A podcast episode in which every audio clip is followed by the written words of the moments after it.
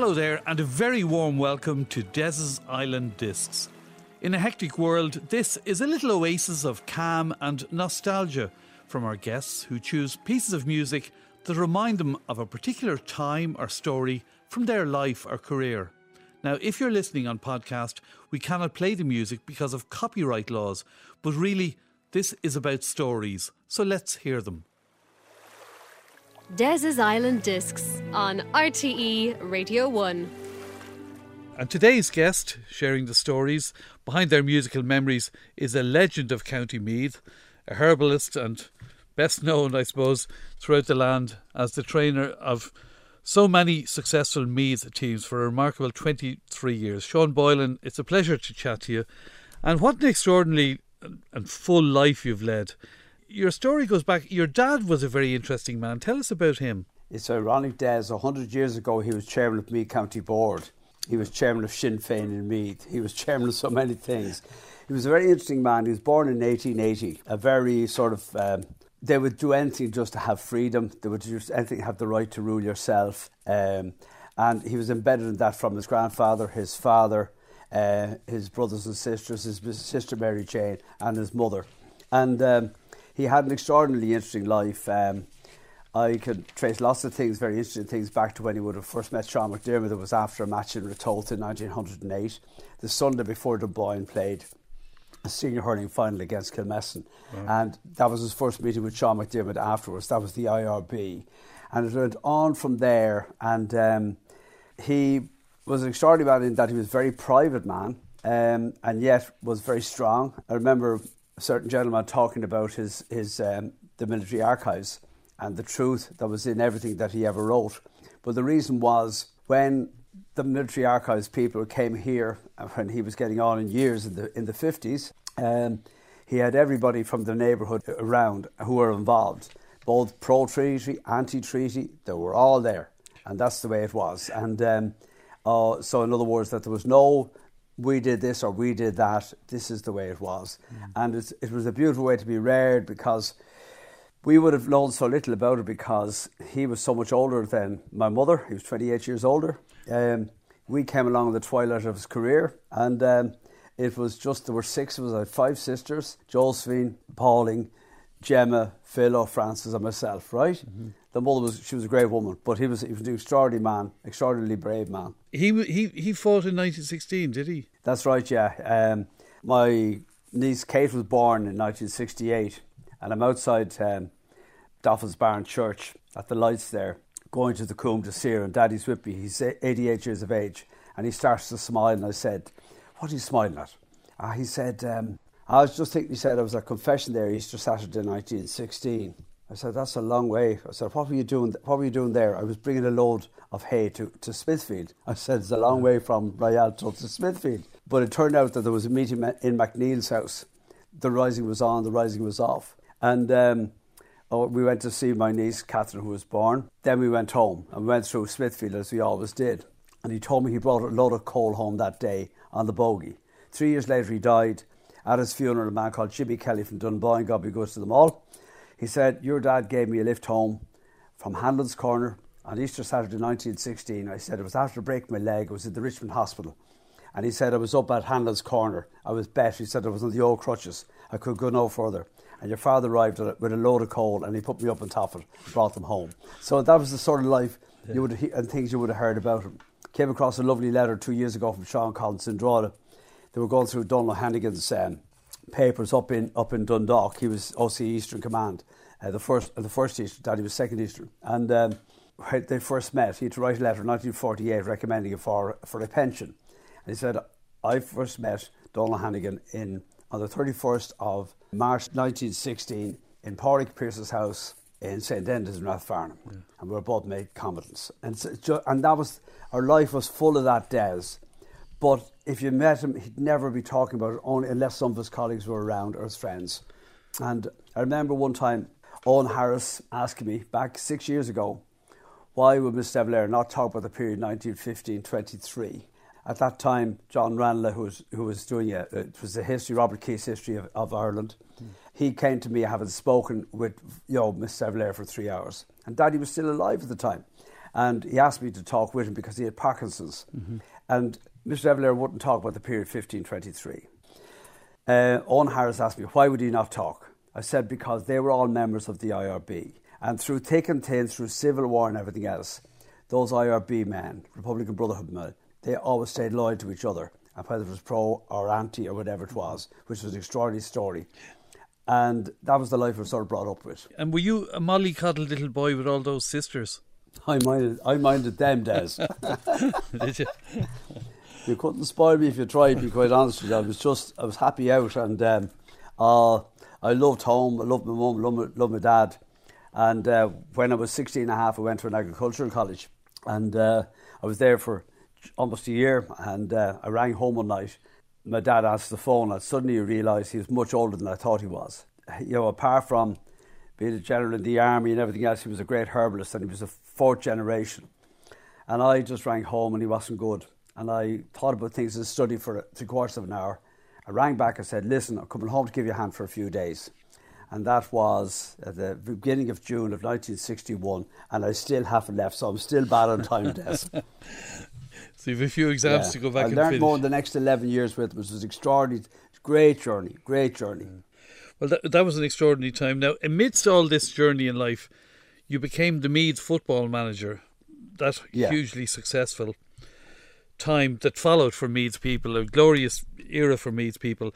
And your first musical yes, choice, yeah. Uh, we'll, we'll come back to how it started, but your first musical choice came days after your first massive success. Yeah, it was on the Thursday afterwards in, in 87. Anybody who knows me very well, one of my dearest friends in the world is Brush Shields and Margaret. And um, oh, Jude and Maffo, all the lads to be always in around here. They used to go to the training sessions and so on. They were doing a recording, and um, it was at the back of the old Lansdowne Road we all went in. So when I say we all went in, David Beggy, Jinxie, Mocky, Mick McGauley, Bob O'Malley, all, so many of the lads who were on the team, Bernie, and um, you know, you were there in the company of John Brady, of Brush and the lads, and a few weeks earlier, Pete and John was out here with Bren talking about it and so on. You know, the, who wrote who wrote the Fields of Athenry and so on, and uh, it was an extraordinary. We all singing, giving everything we had. I suppose it was the fact that you know, you had had success, which I haven't had for a long time. At that time in Meath, 17% of the population of Ireland were unemployed and 23% of the population of Meath. So we were the richest people in the world. We had the Sam Maguire, you know what I mean? yeah. And we went in there, and that Fields of Athenry version that Brush Shields recorded at that time. Um, and he, he acknowledges us on it as well. And, and, like we were crowded Drakes, well, some of the lads were really good, and Bobby and Jinxie and Mocky and Mick McGauley and so on. But the rest of us were useless. But we were there with the crowd and we loved it. And um, it lifted the heart of so many people so many times, not just here, but in Europe and in the, all over the world during the, at the World Cup as well. Because, as you say, a lot of people think it's a really old song, but it was only written by Pete St. John back then. That's right. The extraordinarily beautiful man, wonderful man, Pete St. John. Des's Island Discs on RTE Radio 1. That's the Fields of Athenry by Brush Shields, the choice of today's guest, Sean Boylan, Meath, the legend. So it was almost by accident you became Meath manager, not by accident, but you weren't expecting to become the football manager. Absolutely true. Um, I loved football, but I was mad about hurling. And I was fortunate to play for 21 years for Meath Hurlers and uh, loved every single bit of it. But what happened was Des Ferguson asked me one time just to go in. There were a few injuries, right? So I was in mm. helping out as well and things like that, and with you know with making with Des yeah. and so on. But that's my my profession. That's what I do. And then afterwards, um, I was nominated, and uh, I thought it was I had finished with the hurlers, and I thought it was a joke um, when I was nominated. I didn't realise it was for the footballers at all, and I said, "Look." Um, I'll take it for three months. That was it. but what extraordinary times! I mean, for the count. I mean, you talk to Meaths people now, and they they long for those days. It was it was the success and the joy it brought to the whole county. Were you conscious of that at the time? It was very interesting. From the very first night I met the lads, I knew there was something there. And then in 1985, which is a couple of years later, uh, we've been hammered in the championship by Laois. And I arrived in home one night. My mum, God be good, was alive and Jerry Mack and Colin and Jerry, Mick Lyons, Porg Lyons, um, and Liam Hayes were in the, in the, kitchen with my mother. And they were drinking tea and eating brown bread, and you wouldn't see them with my mother smoking. I didn't know they were coming to the house at all. Had the crack with the lads. Then she said, "Now you crowd, go up the house there now and sort this out, right?" Yeah. And we sat down and talked about where we had come from, where we thought we might go to. And Pádraig Lyons said to me, he said, Sean, will you do me a favour? He said, will you put your shyness in your arse pocket? I said, are you serious, Pádraig? He said, I am. And from then on, every meeting we ever had, the chairs went down the, round the circle. We cleared the air. We had the windscreen as clear as we could. It was that combination of the players were very involved, the clubs were very involved, the county board were brilliant.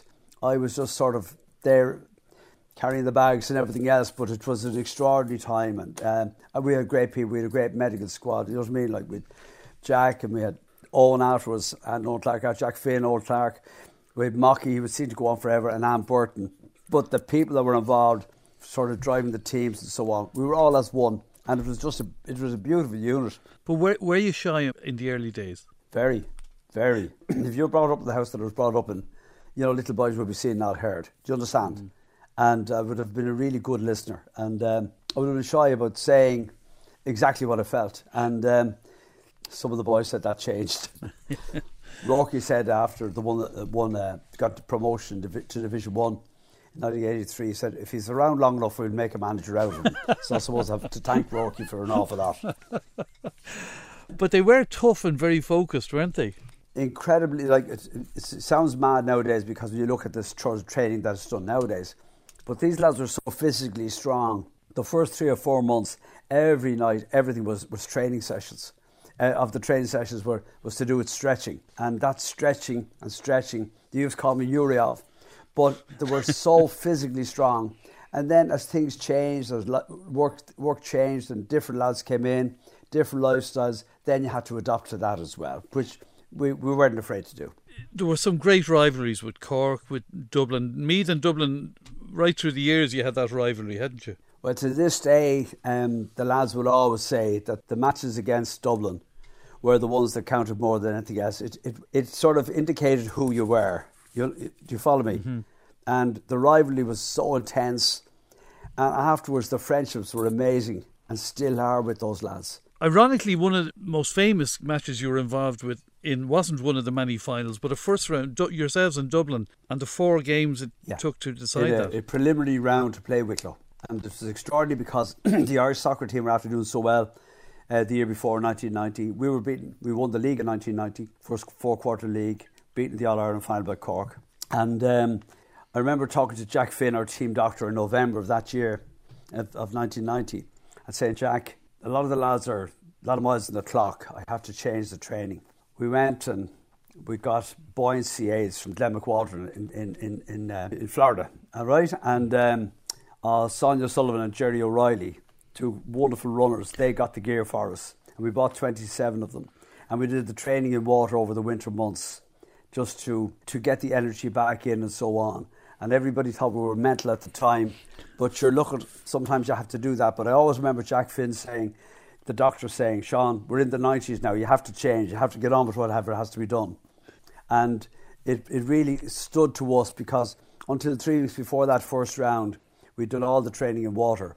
And it was, a, it was a risk we took, and we barely survived sort of the first couple of matches. The third match, and probably should have been beaten in probably three of the four, and yet that resilience was there and that energy was there. And I suppose at the time, because videos were new, there was no more Dublin or could know about us or we could know about them. So at the end of the day, it came down to the indefinable thing, the stroke of genius or whatever it was. And Kevin Foley provided that with a score that he had never done before, never done afterwards. He got an amazing goal. Yeah, it's great, great memories. Now, one thing you managed to do through your involvement was you travelled a lot. Now, Argentina is your choice, perhaps unusually, for your second musical selection. Yeah, I was going to a World Medicinal Plant Conference out in Mendoza and um, really look forward to it. And three of the people who worked with me, they came with me. Mendoza is four and a half hours from Buenos Aires, but it was just an extraordinary adventure for us going there. And uh, we got there, and it's an oasis. And um, it was an extraordinary conference because you had the top sort of people from all over the world there. And it was my, don't know, the fourth or fifth meeting of it. But it was different in Argentina because there was a warmth and there was a friendliness, and it was just extraordinary. And it just uh, everybody came down a pace. That's the best way of putting it, you know. Mm-hmm. On the second day they were there, there was a trip to a farm, which was 300 miles away in a bus to look at some herbs. And I said to the people who were with me, Look, I said, Do you mind if I do something different? And I brought them up into the Andes. And uh, there was a place that you could do some whitewater rafting. And we did that, and it really reinvigorated us because it was an awful journey on the way out. So on the second last day, um, there was another trip, and I hadn't told them that we were going back up again. And we went up with the gauchos, and we went up on horseback, and we went up 3,000 feet. It was extraordinary because three of the people had never been on a horse or a pony before, but the way they've picked their way on the shale and everything else, and the gauchos feeding us, and they cooking in the little the little crevices in the rocks. It was an amazing experience, and then coming back down was nearly more difficult. But how sure-footed the ponies were. That evening there was um, uh, there was a big well we'd say you know sessionaire shul, but it was uh, a big Argentinian session, and um, I fell in love with the with the tango music and so on. And you know, sometimes you can forget about it a little bit. Mm-hmm. And I went to see a film uh, called The Scent of a Woman with Al Pacino, and he was an army officer who had been injured and went blind. He may have lost his sight, he never lost his agility, but the music brought him to a different level. And to that scent of the woman was the tango, and I just absolutely love that music, Des. It just lifts my heart every time I hear it. Des's Island Discs on RTE Radio 1. That's the choice of today's guest, Sean Boylan.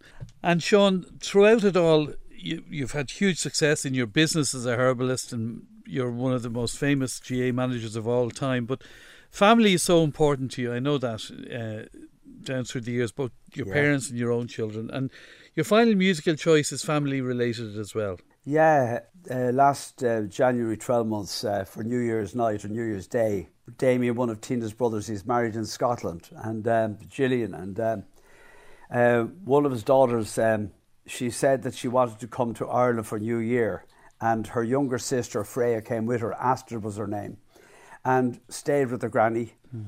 a most beautiful girl. And um, Astrid then, uh, after it was all over, they went back, got the ferry back, and a few days later, God bless her going to give a talk in, in the Glasgow University on some work that she had done as a student out in Uganda. They were they were doing a, an irrigation project and uh, also also do with recycling to help to make them self sufficient. And uh, she was giving a talk to the international group because she was she was just finishing her masters herself before she take up a job at Fender out in Arizona. And lo and behold, God Almighty bless her, from nowhere, a car came and hit her and killed her stone dead. And uh, posthumously, she was honoured in the university and so on for her work and the extraordinary work.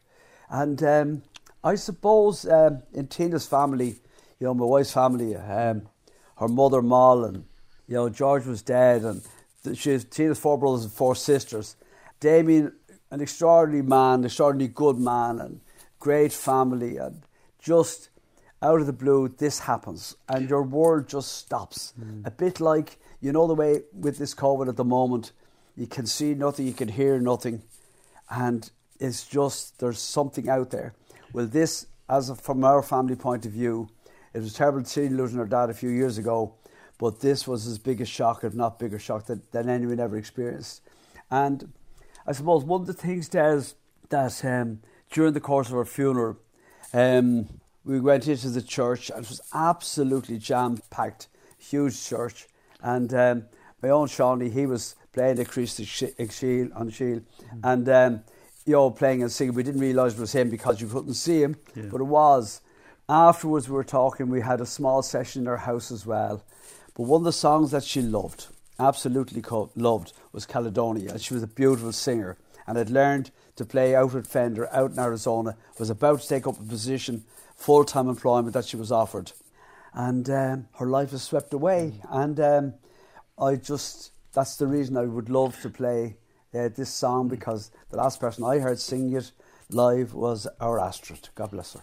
It's a, it's, it's a very, very sad story. But look, a nice way to remember her. And Sean, look Yeah. at to your family, to all your family, continued good health and good luck to everyone else. And we're going to play out with this, and hopefully it brings back And nice, nice memories. Sean, thank you. This is Caledonia and Dolores Thank Keane you so much. Sir. ending this program with Sean Boylan. Thank you, Sean. Des's Island Discs on RTE Radio 1.